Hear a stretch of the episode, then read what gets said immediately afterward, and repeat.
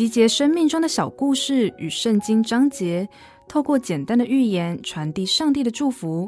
您现在收听的是心灵绿洲。有一回，孔子带着弟子参观鲁桓公的庙堂，看见一个倾斜的器皿，就问守庙的人说：“这是什么容器呢？”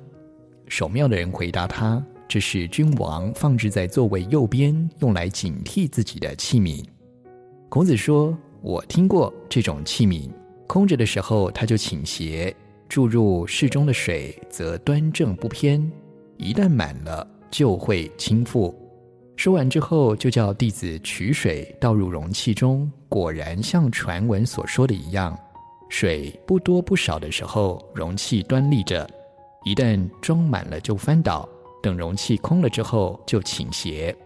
孔子见了，长叹一声说：“唉，世上的事物哪有盈满却不翻覆的道理呢？”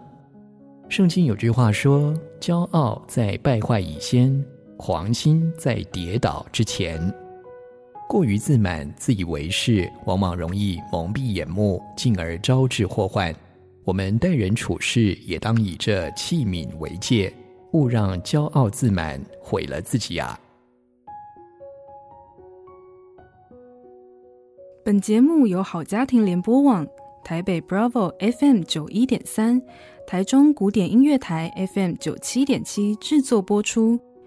瑞元银楼与您共享丰富心灵的全员之旅。